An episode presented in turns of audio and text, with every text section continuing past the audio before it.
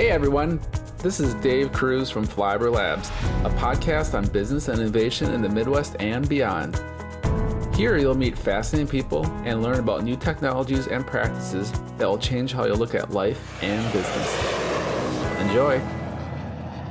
Hey everyone, welcome to another episode of Flyover Labs. And today we are lucky enough to have Steve Cousins with us. And Steve is the CEO of Savioke, which is the maker of the robot Relay. And it's quite cool what Relay can do. Uh, essentially, right now, Relay is working with several hotels and they deliver items for guests. So let's say you're in a hotel room and somebody want if you want toothpaste, you call the front desk, and the front desk will put uh, a tube of toothpaste in a relay the robot, and the robot will deliver it to your room.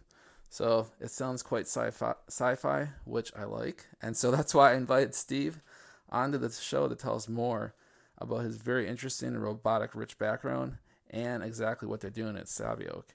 So Steve, thanks for uh, joining us today. Yeah, thanks for having me. So before, yeah, and like I mentioned in the intro, I mean, you have a, quite a rich background. Um, can you tell us a little bit more um, about your background? Um, probably the highlight is uh, the last company and this company. So I, I, ran a company called Willow Garage, which was um, sometimes call it a think tank or an incubator.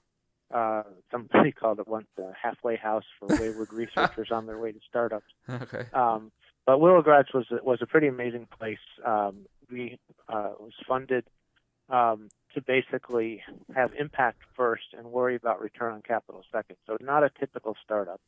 Um, and as a result, we were able to attract researchers who maybe were a little bit more risk averse than starting a startup um, before this robotics boom that we're in now had really gotten going. Um, we started with uh, some kind of random projects. There was an autonomous car project that Scott Hassan started. He was the founder.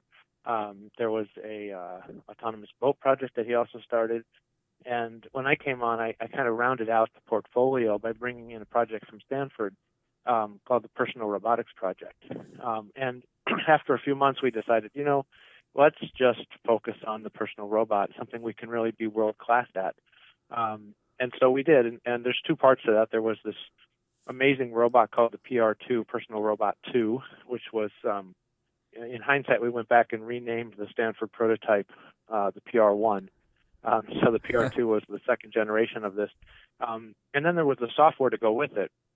Really, that one of the probably the primary goal of this project was to make it so that all the research labs um, around the world who were working on robotics could share code. And that was something that really couldn't happen before that because there was no common hardware platform.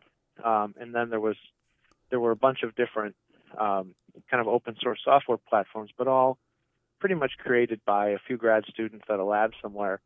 No major, um, you know, serious investment. Um, and so what we did is is took the fact that we had a, you know, the ability to build a, a world class team.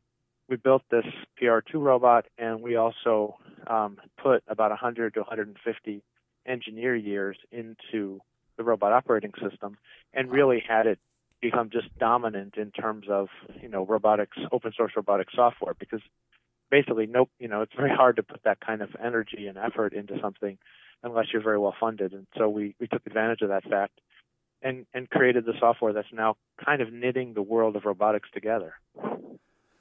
Yeah, interesting. Yeah, and that was a big uh, contribution you guys gave to the robotic community. And and can you just give an example of, you know, what, how the robotic operating system enabled a researcher or a robotic developer um, with the using the operating system that they couldn't do beforehand? Yeah, I mean, if you think about uh, you know the problem of building a robot, right? You have, um, I mean, first you have the mechanical and electrical engineering pieces, right? So you're going to put together some some hardware that can move in certain ways, but then the next problem you have is you've got software all the way up the stack. So from device drivers to, to control the individual motors or um, or individual sensors to uh, you know a communication system to put those together to the algorithms on top of that that do motion planning and um, and other kind of higher level robotic actions and perception and and so really it's hard for anybody to be an expert all the way up and down even the software stack much less the hardware stack And as a result, what ROS does is it lets you be good at whatever you're good at, right? So if you're good at robot perception, then you can get all the rest of the stack, huh. um, the low level stuff for free, and just add your own perception stuff and have a working system that emphasizes what you've done, but the rest of the system at least works. And somebody else might come in and say, "Oh, I'm really good at motion planning, and I'm going to focus on that aspect." And so they're going to use, you know, the off-the-shelf perception stuff that's part of ROS, and they'll get something that also works, and it'll be different, you know, great in another way. And so there's an opportunity to basically get going and do your first prototype. And, and when you're trying to grow a business um, or get a PhD thesis, either way, right? you, you can't solve the whole the whole stack before you get going. So if you're trying to grow a business, you can get a working prototype really fast and see if your customers like it and see what areas you need to most improve it and then focus on those areas in order to get better. If you're doing a PhD thesis, you can have a working system that turns over and you improve the part that is going to be your thesis, and the rest of it just is there to show off. So it's really cool as kind of a scaffolding that you can then add, you know, depth to. Yeah, no, it's super cool, and part of the reason why probably robotics uh, will, well, it's taken off, but it will even more so in the next uh, next few years, as well as probably different reasons, which I'd like to ask you about that too. But before we jump into uh, how uh, Relay came about in Savioke, I, I, I always like to ask, especially when someone like with your background, like when you were growing up, uh, do you like building stuff? Were you curious, or when did you get involved with uh, building stuff? So I was fortunate enough to grow up just at the um, beginning of the personal computer revolution. Right. So I came out of, I was in in high school um, I was I missed punch cards by one year in high school, oh, and shoot. I missed punch cards by one year in college. Right. so I mean, this is a good thing because punch mm-hmm. cards really slow you down. Yes. Um, I did actually get to experience paper tape for a year or so in high school, but um, so that's I guess I'm dating myself. But the point is, you know, I I had this opportunity to to do automation, but not um, not so much robotic automation, I, you know, I was able to do, for example, you know, I got word processors in the early days, and so I was like, oh, this really does save me time. I don't have to retype my draft of my paper. I can just, you know, fix the errors and print it again and get a perfect draft out. So that, you know, that was that sounds very mundane today, but it was a big deal, um, you know, back in the day. And and the first robot that I really got to play with was a robot arm uh, in college, where um, I wanted to make the robot right, like draw characters huh. or draw a picture. Um, the problem was it was a really shaky, um, you know, cable-controlled robot arm, not very precise, and it didn't have any way to to put force control. And so, you know, I, I quickly experienced the limitations of early robotics. Um, and so I, you know, at, at that point, I just, you know, didn't do more with robotics for a while. And I got to Stanford, and um, there was an, a robotics class, a lab, so I took that. And in that class, we were trying to make this robot navigate from point A to point B, almost exactly what Relay does, except that it didn't have the sensors that we have today. It had like a ring of 16 sonars. And if you think wow. about trying to navigate with that, um, you know, you, we actually got it to go down the hall and turn left at the intersection and kind of stop roughly in front of a door. Um, but, you know, we were within, I don't know, three feet accuracy or something and we got lost all the time. so, you know, it really makes, and so at the time it was like, oh, there's no way we can pursue this.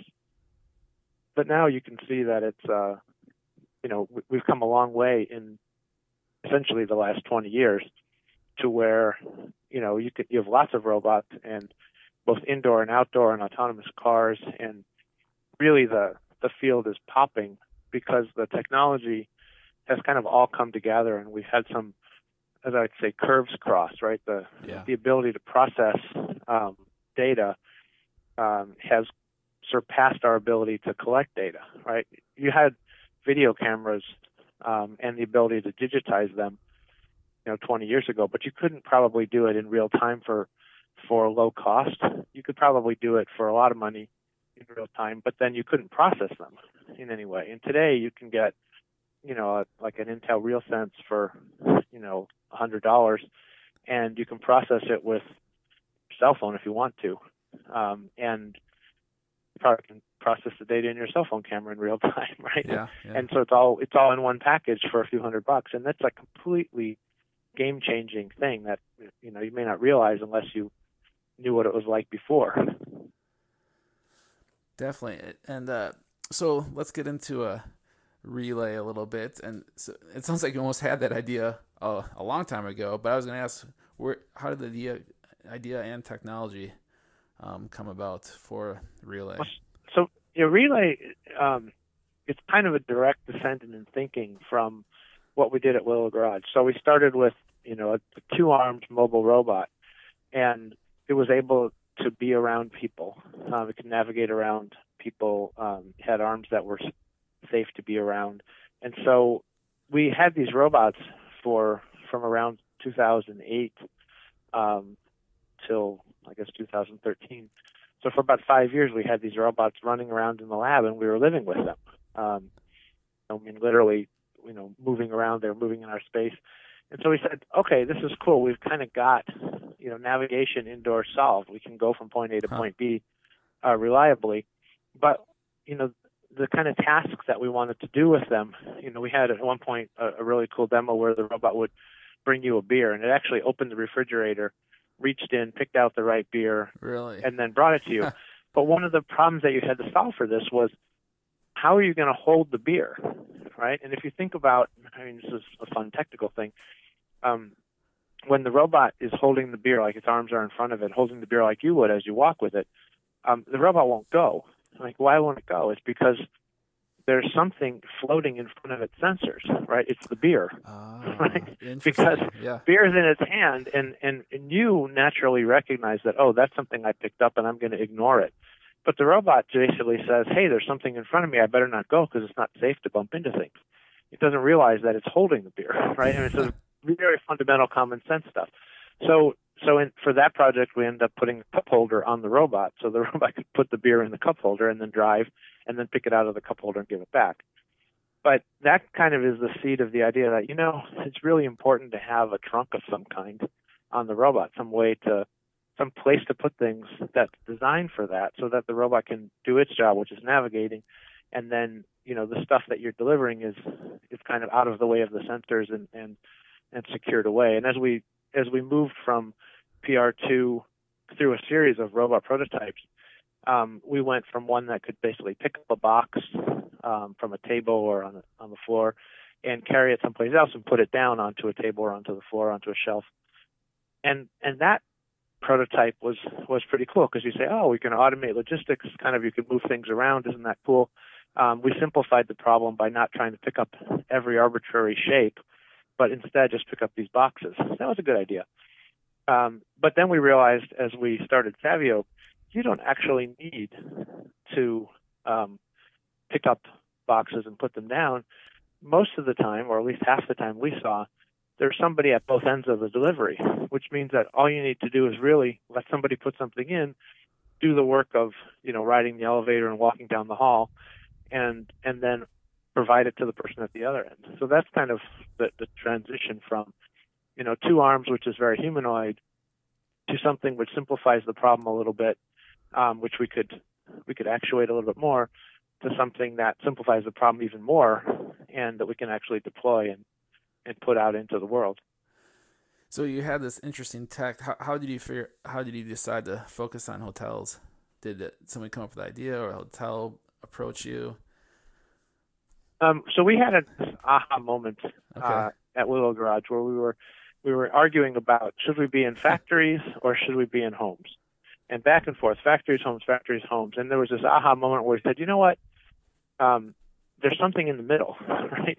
there's places that you know a hotel's not exactly a factory, but but it's got a lot more um, repeating tasks than the home does, right? So in the home you wash your dishes, in the in the uh, hotel you have a restaurant and you do lots of dishes, right? In the home you make a bed.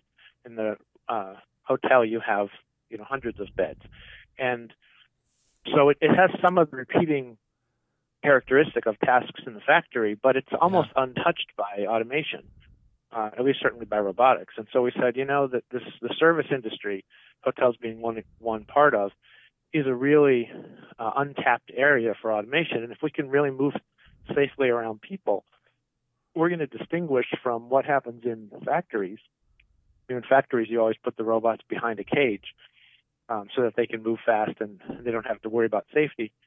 But let's put safety first and say, you know what, we think we can make robots move safely around people, which means that we open up a whole world of um, of businesses, a whole you know selection of businesses um, that could use automation. And we looked at hotels and said, hey, there's 55,000 hotels in the U.S. Um, they tend to have kind of regular structure inside, and you know we think we'd be able to navigate really well in them if we can solve this elevator problem. Um, and so we went to work and got the robot so we could ride the elevator and um, you know added that to what we already knew how to do well, which was navigate indoors, and and put together the solution. Yeah, and that was my next question. What was one one of the bigger challenges moving to hotels? Was it the the elevator? Trying to figure that out. Yeah, I mean, I think that the biggest challenge for any, you know, for robotics today in general, is getting the use case right. So, how do you um, find a use case where you can do it from end to end and you can handle all the all the things that come up, right? So, I mean, you see, um, on there's been a bunch of robots lately um, that are designed to go down the sidewalk, right? And that's fine as long as um, you can deal with all the things that happen on the sidewalk, right? And and there's a, a wide range from weather to um, cracks um, to uh, you know somebody parked their bicycle there to you know whatever. There's there's lots of there's lots of, of special cases that come up, and, and we ran into the same thing in hotels. We you know we try to navigate through the hotel. You run into housekeeping carts. I mean, don't literally run into them. You you encounter them and go around them um, or you get blocked by them, right? And you run into, uh, you know, uh, somebody left a vacuum cleaner in the hall, or there's a tray on the floor of breakfast, or you know, there's any number of of things that you have to deal with. But but it's not an infinite number, right? There's a, or at least there's a very very long tail, so you can handle, you know, 99% of the cases um, with you know with a sufficient amount of engineering and then there's always something else that comes up and you have to be able to handle that um, or or at least recognize that you can't handle it and ask for help. And that's kind of what what we do. And and how do you guys deal with kind of more the, the social aspect, the social engineering, so that people? I mean, you have a you designed a beautiful robot, but how do you make it so people weren't freaked out by a robot delivering it? I mean, like I would love it, I mean, but yeah. Yeah, you do. When we do our best job at design, um, one of the things we argued about was whether we're going to you know have eyes on the screen or not, mm. um, whether we're going to humanize it a little bit. Um, we don't want to um, you know pretend like it's more intelligent than it is. On the other hand, you know it's nice to make it cute and friendly, and but you know it's a combination of, of do your best with design, but also one of the key elements of good design is to go off and test things. And so, you know, when we were at Willow Garage and we were talking about uh, putting robots in elder care, um, one of the big questions was, you know, are older adults going to be comfortable having robots around, or are they going to be freaked out? And we didn't know the answer, so what we did is we brought robots to to elder care facilities, and we saw how people reacted to them. Huh. Um, and and we continue to do that with Relay um, all throughout its development in order to get you know the kind of feedback over what people like, what people don't like. Um, you know, we added a we added a motor um, system that isn't strictly necessary, um, but the bin, you know, opens by itself. And that was a purely a usability trade-off thing, right? If we said, if if we do that, we can make basically 100% of the time people know how to work it, right? Because if you open the lid for them, uh, everybody figures out that you should reach in, yeah, yeah, look inside, and see what's there. Right? It's very, it's like so obvious. Um, if you don't automate the bin, you have to somehow communicate to people that they have to open the bin, hmm. right? And it turned out, we, I mean, we tried that because it was was easier, um, but it, it it was you know there was a certain failure rate. You know, a certain percentage of people just wouldn't get it, and so you you don't do that, right? Because you have to do, um, you have to build for for your use case. Our use case was they're all first time to a first approximation. Everybody's a first time robot user when they get a hotel delivery, and so you know, we have to deal with lots. And basically, everybody's a first-time user. So how do you make it as easy as possible? And you know, and so that's the that's the design. And it turned out that the combination of of all the little design elements that we did and testing, we got it so people really like it. And and um, now we see what was amazing to us is that the guest experience in the hotel. You know, when hotels always measure the guest experience uh, indicators, and we're seeing measurable bumps in all the guest experience huh. because of the robot, which is which is really cool. You know, we designed it to to help out the staff, um, but it turns out that even more than that, we're delighting the guests. Yeah, well, I can see. I mean, and tech is becoming so much part of the culture, and uh, you know, we just like almost expect it. And when you have something unique and fun like that, yeah, I would stay at a hotel just to experience it. so I can yeah, see. What, yeah. Um, well, we're almost out of time here, and uh, I got many questions, but I, I am curious. You know, what are some? Uh, I guess a couple. This is a couple questions, but what additional use cases, or uh, do you want to focus on hotels for a while, and you know what, or and what features do you want to add to it? Um, and you know, and are sensors and cameras already a, a part of the tool set? Um, just curious what else you might want to add in the future. But I think that the big um, opportunity that we have before us now is that um, you know there's a lot of hotels, and we've really done a good job of nailing the uh, hotel guest room delivery use case, right? But the, the robot that we've built and the technology um, has always been uh, something that you know we feel like is broader than hotels in, in applicability. And ever since we've been uh, you know talking about this publicly and putting hotels or uh, putting robots out in hotels, we've seen people uh, we've had people calling us and saying, "Hey, I can use it for this, I can use it for that," and so you know the next big step for us is this becomes a platform that you can use for delivery in any um, you know service industry application, basically in any indoor uh, facility, as long as you don't have to deal with stairs, um, which obviously this robot doesn't do. Um, but other than that, you know, we've got a solution that can take things from point A to point B in a building, and you know, whether you're in, uh, you know, a lab where you need to move samples around, whether you're in a hospital, whether in elder care, um, whether you're in hotels, obviously, or whether you're in um, some other indoor uh, facility, you know, if you need stuff to move on a regular basis from point A to point B, we've got a great solution that you know works around people, and that's kind of what we're focused on now. Oh, interesting. That's exciting. That, that sounds like a big feature, and uh, that's probably a good way to end this podcast. But uh, definitely appreciate your time, Steve. And it's really inter- interesting what you guys are doing, and we'll uh, I'll keep a close eye to see how things progress and where else you take uh, relay into other industries. So definitely appreciate it, and good luck with things uh, in the future. Thanks very much, Dave. And thanks everyone listening to for listening to another uh, episode of Flyover Labs. We'll see you next time.